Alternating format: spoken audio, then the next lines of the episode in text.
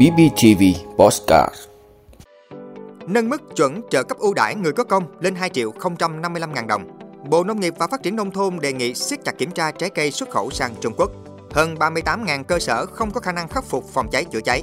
Indonesia dự trữ gạo để đối phó El Nino. Đó là những thông tin sẽ có trong 5 phút sáng nay, ngày 23 tháng 7 của Bosscat BBTV. Mời quý vị cùng theo dõi.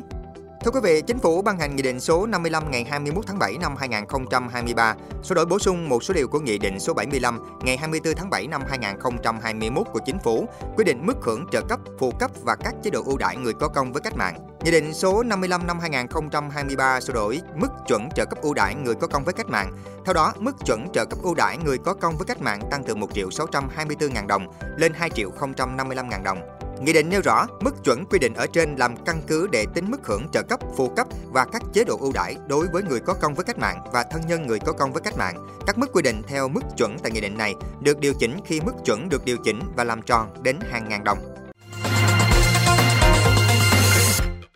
Thưa quý vị, Bộ Nông nghiệp và Phát triển Nông thôn mới có văn bản gửi Ủy ban Nhân dân các tỉnh, thành phố về việc kiểm soát đối tượng kiểm dịch thực vật tại các vùng trồng, cơ sở đóng gói xuất khẩu và tại các cửa khẩu. Theo đó, Bộ Nông nghiệp và Phát triển Nông thôn sẽ tạm dừng sử dụng mã số vùng trồng, cơ sở đóng gói liên quan tới lô hàng xuất khẩu không đáp ứng yêu cầu phía Trung Quốc và tái phạm nhiều lần. Việc không kiểm tra hoặc không đảm bảo tuân thủ quy trình có thể dẫn đến bỏ sót các trường hợp không đáp ứng yêu cầu mà vẫn được xuất khẩu. Điều này có thể dẫn đến việc bị phía Trung Quốc và nước nhập khẩu áp dụng các biện pháp kiểm soát nghiêm ngặt hơn, thậm chí tạm ngừng nhập khẩu một hoặc toàn bộ các mặt hàng nông sản từ Việt Nam. Bộ Nông nghiệp và Phát triển Nông thôn cho biết đã nhận được một số thông báo của Tổng cục Hải quan Trung Quốc liên quan đến vi phạm yêu cầu về kiểm dịch thực vật của các lô hàng chuối, mít, xoài, nhãn, thanh long và sầu riêng xuất khẩu từ Việt Nam sang thị trường Trung Quốc. Để đảm bảo việc tuân thủ quy định và tránh nguy cơ bị áp các biện pháp kiểm soát chặt chẽ từ phía Trung Quốc, đồng thời để quản lý tốt và hiệu quả các đối tượng kiểm dịch thực vật ngay từ các vùng trồng và cơ sở đóng gói, Bộ Nông nghiệp và Phát triển Nông thôn đề nghị Ủy ban Nhân dân các tỉnh, thành phố chỉ đạo các cơ quan chuyên môn tại địa phương một số nội dung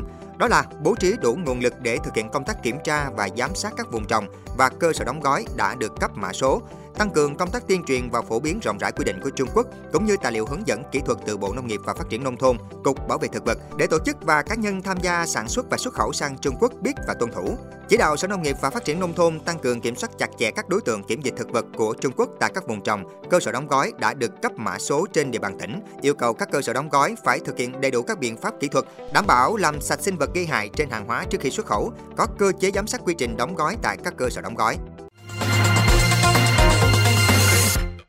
Thưa quý vị, theo Cục Cảnh sát phòng cháy chữa cháy và cứu nạn cứu hộ Bộ Công an, quá trình tổng ra soát kiểm tra đối với 100% các cơ sở đã phát hiện 47.719 trên 1 triệu 182.722 cơ sở được ra soát còn tồn tại vi phạm về phòng cháy chữa cháy. Trên cơ sở tổ chức hướng dẫn đã tháo gỡ khó khăn vướng mắt được khoảng 10.000 cơ sở. Đến nay còn 38.140 cơ sở từng hoạt động, nhưng không có khả năng khắc phục theo các tiêu chuẩn, quy chuẩn kỹ thuật về phòng cháy chữa cháy tại thời điểm thẩm duyệt hoặc đưa vào sử dụng, buộc phải sửa chữa khắc phục. Hiện cục đang tích cực tham mưu cho Bộ Công an sửa đổi bổ sung các văn bản quy phạm pháp luật, tiêu chuẩn, quy chuẩn kỹ thuật và triển khai nhiều giải pháp để hướng dẫn các cơ sở khắc phục tồn tại vi phạm về phòng cháy chữa cháy. Còn theo Hiệp hội Phòng cháy chữa cháy và Cứu nạn cứu hộ Việt Nam, trong 3 tháng qua đã nhận được 232 ý kiến từ các doanh nghiệp về các khó khăn vướng mắt, trong đó 74% liên quan đến khó khăn vướng mắt đối với quy chuẩn 06 của Bộ Xây dựng, 14% khó khăn vướng mắt liên quan đến quy chuẩn 03 của Bộ Công an và 12% liên quan đến các vấn đề quy chuẩn 389. 3890 của Bộ Khoa học và Công nghệ. Thưa quý vị, Tổng thống Indonesia Joko Widodo kêu gọi Bộ Nông nghiệp nước này cần đảm bảo kho dự trữ lương thực, đặc biệt là gạo để đối phó với tác động của hiện tượng El Nino. Bộ trưởng Bộ Nông nghiệp Indonesia cho biết lệnh của Tổng thống Joko Widodo phải được thực hiện nghiêm túc, đảm bảo đủ dự trữ gạo và các mặt hàng thiết yếu khác để đối phó với tình trạng khan hiếm có thể xảy ra. Tổng thống Widodo cũng kêu gọi Bộ Nông nghiệp Indonesia lập bản đồ khu vực dựa trên các điều kiện và yếu tố hỗ trợ cho sản xuất lương thực. Việc lập bản đồ được chia thành 3 loại, trong đó đầu tiên là khu vực xanh với nguồn cung cấp nước dồi dào, thứ hai là khu vực màu vàng là đủ nguồn cung cấp nước, khu vực thứ ba là màu đỏ cần tiếp tục trồng các loại thực phẩm với các giống không cần nhiều nước. Khu vực này cũng cần có kho dự trữ lương thực dồi dào. Bộ Nông nghiệp Indonesia đang chuẩn bị khoanh vùng một số tỉnh trở thành vùng đệm chính cho sản xuất lương thực khi El Nino tác động nghiêm trọng đến an ninh lương thực của Indonesia. Cơ quan hậu cần Indonesia mới đây thông báo đã đảm bảo 750.000 tấn gạo dự trữ ở khắp các kho trong cả nước. Cụ thể, cơ quan này đã thu mua hơn 700 tấn gạo của nông dân trong nước, đồng thời dự kiến sẽ tiếp tục thu mua từ các nông trại có nguồn cung dồi dào và theo đúng pháp luật. Ngoài ra, Indonesia cũng sẽ duy trì đảm bảo nguồn cung từ việc nhập khẩu gạo từ các thị trường truyền thống như Việt Nam, Ấn Độ, Thái Lan. Các biện pháp trên nhằm đảm bảo nguồn dự trữ quốc gia an toàn, đồng thời ổn định giá gạo trên cả nước.